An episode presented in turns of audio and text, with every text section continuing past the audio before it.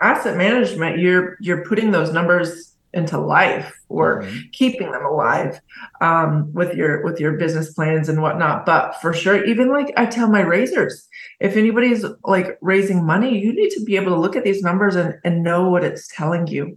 So um, a lot of the times I would be doing that in the middle of the night when the kids are asleep. Um, my mindset was I have to make it work. What's up, guys? Welcome back to another episode of the Syndicating Your Way to Wealth show, the podcast that educates, inspires, and empowers you to build wealth through multifamily syndications. I'm Katie Cepeda. Hello, I'm Yelfrey De Leon, and we are very happy to have yet another amazing speaker on our show. Yes, it's very exciting. Today's guest is a seasoned real estate professional with a passion for mentoring new investors. Her real estate journey began in house flipping. Today, she has renovated over $2 million in single family homes and has over $11 million in assets under management.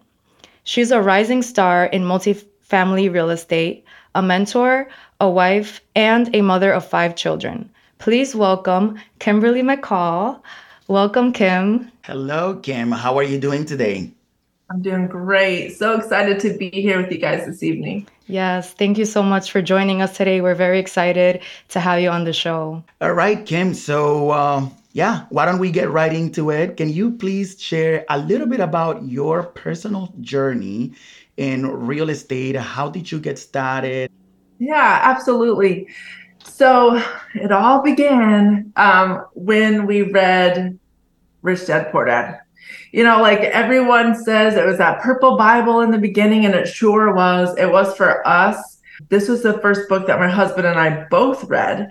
And he was like, he read it first, and he's like, you should really read this. It, it sounds amazing. And meanwhile, um, I think we probably had three kids then, um, maybe going on our fourth. We were a single family income. Um, and then with all of our many children. So it all sparked when we realized like we need more income. So the the idea was we were going to to flip homes. I watched a little bit too much HGTV and a little too much Chip and JoJo and and so I know what I liked. But he um he was the the hands and and I was the all these ideas and um we didn't get a crew. We didn't um we weren't one of those people that had a bunch of you know people working for us. It was just us. It was him and me and our children. So we did the demo day and clean up and we would we'd you know have people help us out here and there but um it's not that we didn't scale to the point of we're doing 100 homes a year or anything like that. It was so maybe we learned fast. We're we're very fast learners because that right. was like it the 40 which is really like 60 hour work week on top of flipping um my husband was almost working around the clock. He wow. lived off energy drinks. It um it, it started to affect his heart. And so this is where like sometimes this part of the story doesn't get shared. Like he'll share my part of the story um you know that i was having a baby and my my body was um sick I, I don't know, it's called cholestasis. So I, I was dealing with health issues um, in pregnancy, but he was dealing with heart issues because he's drinking so much um, energy drinks. And they said it's this AFib and you really need to slow down on that, or they might have to put some kind of a heart um, thing in. And he was like still in his 20s then. Um, he's younger than I am. So it was like, what? Like, no way. So um, yeah, we, I realized like we cannot flip. We cannot flip anymore because it was, it was taking him away. It was taking that toll on his health, basically. Yes, wow. Yes, like, yeah. and that's the part. Yeah, like I, I don't tell that part enough. That drove us to though, like, it drove me for sure. Like, I need to research. I was re- researching multi-family education groups and i've went through a few when you have a one income home and one like and, and, and many mouths to feed like i didn't make that decision lately so i was doing my research on education groups um, and i remember coming across this one I was going to be in Seattle. Um, and so we attended. We definitely, um, oh, we we chatted about this a little bit earlier. It's a part too that I don't share. Um, it just doesn't come up in conversation. Like we went so all in. We we sold our home. Um, we moved into a, I think it's like a 26 foot pull along RV. Um, and we backed that sucker right up next to a flip we're doing. Um, it's a really big flip. It, it wasn't a flip, let's just be honest. It was a complete remodel. The only thing that was left was the exterior bricks. Like we completely gutted the whole inside. And and so it was a, a long, long process. And um so we lived right next door to this flip. We um yeah, uh, another like there was like sacrifice and maybe we'll get into it later too but um i just remember like our mindset was like we are going all in. And we bought into mentorship. I i believe in education. I believe of learning from other people's mistakes. And so we bought into mentorship too. And we, we went to this three day and we heard a guy talking on stage and quoting the same books that I just read and these mindset quotes of the people I just like, I just finished that book and I was the only one in the class. Like, have you read this book? And I'm like, yeah, I did. Have you read this book? Like, yeah, I, I read that book. And um, and I was like, this is what I'm looking for. Like, this is these are the people with this mindset and these values and these um beliefs and this growth is what I was searching for in addition to the multifamily because right. that brings passive income that we're we're looking for. Yeah, wow, this is very powerful, Kim. So thank you. Thank you so much for sharing that, especially. And, you know, let me just recap some of what you mentioned here because I think that is very important that our listeners listen to this, you know. So here is Kim, mother, uh, you know, of five kids. She is a wife. She is going she and her family are going through some health issues, uh, but yet she needs to look for another way to make income because she can't just survive on a nine to five. And they decide to sell their home, basically live in a trailer for some time, right? Mm-hmm. So that they can save some money and so that they can buy into this mentorship program that will teach her eventually uh, you know, some real estate, uh, you know, material that she will eventually use to create her now successful business in real estate. That's that's powerful. So, yeah, you know, just to just to uh, basically just put it out there that sometimes some people think like, oh, you know, I have limitations, or oh, I'm gonna do this when I have money, when I don't have obstacles. But in fact, you have to make sacrifices in life to really, you know, make it out there. So, you know, r- really excited, Kim, for you to be here. I know that this is gonna uh, bring a lot of valuable content to our listeners today, especially as it comes to, uh, you know, basically. Um, overcoming obstacles and and staying uh, focused on on your journey. So mm-hmm. that's amazing. Thank you. I'm super honored. Yeah, I want to piggyback off of what you were saying, Yelfrey, in terms of you being a a mother. You know, you were a full time mom, also a wife. I want to get into the state of mind where you were in, and I know you did say that you had that success mind, but how were you able to manage to basically build from scratch because now you're you're in a trailer and now you're looking for new work you're no longer doing flip now you're learning about multifamily how were you able to balance being a mother being a wife and at the same time building that business and and managing all of that and juggling all of that Great oh, question. That is such a great question. That's a, the question I get so much. And, and maybe I should chat GPT how to answer it like beautifully. I'm like, I have no idea. Like I really don't have an I I just know the mindset was I have to. Like I have to. When this was going on, we like COVID hit. And so they got the, the children got sent home. This was like at the height, right? So they we had to um distance learn the kids. And I remember like, oh my God, like I, I don't have patience to to be a teacher. Um, so bless their hearts and we'll send chocolates at Christmas because I I don't I don't like I, I was trying to teach them like it, it came across like I'm a very much a sight reader. I don't know phonics and these traditional like rules of they they tried to tell me and it's still in here and out the other like um so I was like struggling. I really was. I remember there was a table that had all their their school stuff and at the end was my business stuff and um and we had to it was our dining room table. Um and we had to i had to school them and i remember putting the babies to bed so i can underwrite.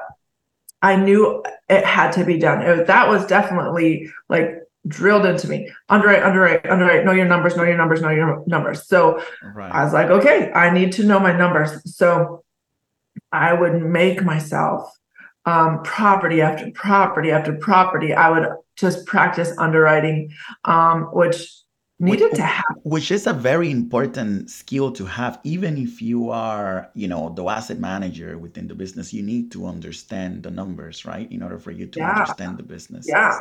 Asset management you're you're putting those numbers into life or mm-hmm. keeping them alive um, with your with your business plans and whatnot. But for sure even like i tell my raisers if anybody's like raising money you need to be able to look at these numbers and, and know what it's telling you.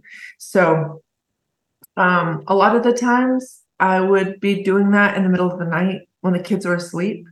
Um, my mindset was I have to make it work. So when we talked about those health problems and my my husband was going through those heart problems, like it it was very rare that we'd ever have a date night. And we did like we we took the kids to his mom's and we're gonna go on the date night. He's like, I think I need to go. And this man will never go to the hospital. And he was like, I think, I think something's wrong. Like, I think I need to go to the hospital. And sure enough, he was having some kind of like a heart thing. I remember him seeing him on that stretcher and knowing like there is no other choice. Like I have to make this work.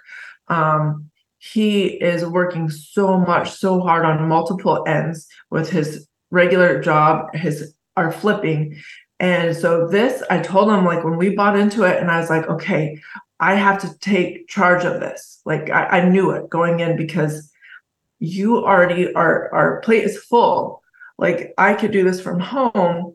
Um, and he's like, yes, absolutely. I'll I'll support you however I can. So um, I think my mindset was it, it could be life and death, honestly. Like That's for my exactly husband. what I was thinking. It's basically yeah, like there was no like there was no out. other Yes. So I don't know. Sometimes I tell people like your why needs to be a little bit stronger. Definitely. If you were to see your loved one on that stretcher, because I felt like honestly, sometimes I thought it, it was me. Like I'm cracking the whip. Like we need to get this flip done. We need to get this flip done. Like because if anybody knows, even like we we would uh, flip with um, hard money lenders. So we're paying two mortgages, right? Like we're paying for like at that time in the beginning, it was like we're paying for a house, we're paying for the flip house. Like so we had to pay mortgage there, we have to pay. So we're paying double electricity bills, paying double water and trash and, and everything. So we're paying for two two homes. And so I was like, the faster we flip and the faster we sell, um, the faster I don't have to pay those bills. So yes, there was for me at that time, it was life and death. Um, Right. So that was the motivation. Yeah, no, thank you. Thank you for sharing that. So when you mentioned paying for the two mortgages, so essentially, you know, you have a house that you need to flip. Basically, you know, you're getting a mortgage, uh, you know, while you fix it, do the renovations. But then on top of that, you also have your mortgage that you have to pay, plus the electricity, water bills, and all of those things. So mm-hmm. you want to make sure that you do that flip quick enough so that you don't have that double mortgage essentially and plus all of the other things that are going on in your life you know with health issues the five kids etc yeah. um, so definitely it's a lot. Yeah. And one thing that I can take away from what you said for those who who are basically in a place where they need that motivation or they want to know how can they juggle whatever it is that they're going through. I know every every life is different, but basically how bad do you need it and how bad do you want it and focus on your why. Is your why big enough? Exactly, exactly. Mm-hmm. We know personally because we are part of the same network, we are part of the same mindset group. You are a coach, mentor for rising real estate investors. Uh, can you expand a little bit more on your role? What what does it entail? What exactly do you do? And yeah, just tell us a little bit more about that. I want to to be able to share this with as many people as possible and let them know you know they can do it. And so I came on as a coach. My whole idea was to get on with the new investors and just keep encouraging them. So I I really had taken on we we kind of advocate for doing what you what you love like what do you actually enjoy doing so I started taking over like the networking calls and um that's what we do for our investors that come on and they want to like maybe they're too too shy to go out and network outside of ours. So come here and come practice. And and for me when i started although my husband was very supportive i was still very much alone. Like i when i had first started for the first year i was alone. Like i didn't have um partners. So when they started the networking call, I was like thrilled. I remember like that was still before and I didn't work. Like I put I put my face on. I was gonna I was gonna get on camera and talk to people, right? Like like-minded. Again, this I, I found my tribe where people had the same values and people were reading the same books, right? So that was the people I wanted to talk to. I want to talk to like-minded individuals, people that are in this grind that you know are, um, and that was even before um, coming from the student perspective. So now I get to be the one that's helping um, run those calls, and so I I loved it. It became my baby, um, and then even then from then it transpired into sponsor relationships, and I bring that to the investors. Like, hey, I, that I think helped me. Like if i when we um, prepare ourselves to run with these high performers like what can i do to make people better as well? So i'm going to help you guys learn how to work with these high performers. So when you get there like you can take off and you can run with them. And they're not trying to walk with you or hold your hand or they're not trying to teach you any like get that here get that base here and let us teach you here. Then when you get here you can run. Totally. um soar. So um that's what i do now. Um just like the networking with the sponsors those are the two calls that i just like took on his mind and I love them. Um, but meanwhile, I still do uh, accountability calls, any kind of mindset trainings that, you know, like people come to me off, oftentimes and like, Kim, I, I don't know what I'm good at. I don't know what my skills are. So we talk about, you know, what is your background? What what do you enjoy doing and and things like that. So it's a lot of mindset coaching as well. All right. Thanks for sharing that. And you know, I guess we'll we'll stay on this topic because there's a lot of things that you mentioned that you know we want to unpack for our listeners? Since you work with new investors that are just starting out what's a common challenge that you notice that these investors have and what advice would you give them? Oh that's a good one. We get often too many times it's always like well i don't have any real estate background um, I don't know like what to do. I, I I've never done anything in real estate, and it's like, it's okay. It's perfectly okay. We all had to start somewhere. Mindset, for sure. Number one, mindset, because that's what that is. Essentially, when you come in and say, I don't know, like it's it's your mindset. It's okay. Like let's just get that in track. It's not that I don't know, I don't have any previous experiences. Like, okay, what can I learn right now? Having that growth mindset. Mm-hmm. Yes. And the, the company I work for is like multifamily mindset. And the reason why I love that is because I want to learn all about multifamily. But this mindset piece is what I needed. Like that is what I needed. I was for the longest time that was my story. I'm just a stay-at-home mom. I just, I just, I haven't worked for 11 years. Like, and that was my story. And I, I'd come up with these excuses like, oh, well, I don't know spreadsheets and I'm getting on and I'm trying to underwrite and I'm messing it up. And it was always user error every time the numbers were, I'm like, right. something's wrong with this spreadsheet. No, it was me. Um, but that's okay. Like, again, that why. And if it's, if I'm looking at my why like it's life or death, I will figure it out. Right. I will figure it out. So it's like the mindset is the key that that we all just need. Like if you have this and you you can unlock that door, I promise you. So um that is what I think a lot of people coming in are up against is just our own head trash and how to push past that. And if we know like there is something if you can remember back, one of my favorite books that I read was Grit um, by Angela Duckworth, and she she talks about people that have an easy life, and soon as they they had everything so easy, they're naturally talented or whatever, and they and they go through life and they never hit any any roadblocks and they've never had to struggle. Then oftentimes when they are faced with that that roadblock, they could they could quit but people that you know maybe maybe had a, a harder life or harder like um, education or um, learning differences and they time after time from childhood and to to you know not having to put extra reps on in in a sport or whatever it is and you come against these roadblocks time and time and you keep pushing past then you'll know that hey right now I'm getting into real estate. and I've never had that experience before, but I know I've been in a place before where I had to push through. So if you can just remember, like there was a time where I didn't learn how to walk. There was a time where my mom actually packed me up. And and now here we are and we're walking and we're running and we're having fun. Like it's okay.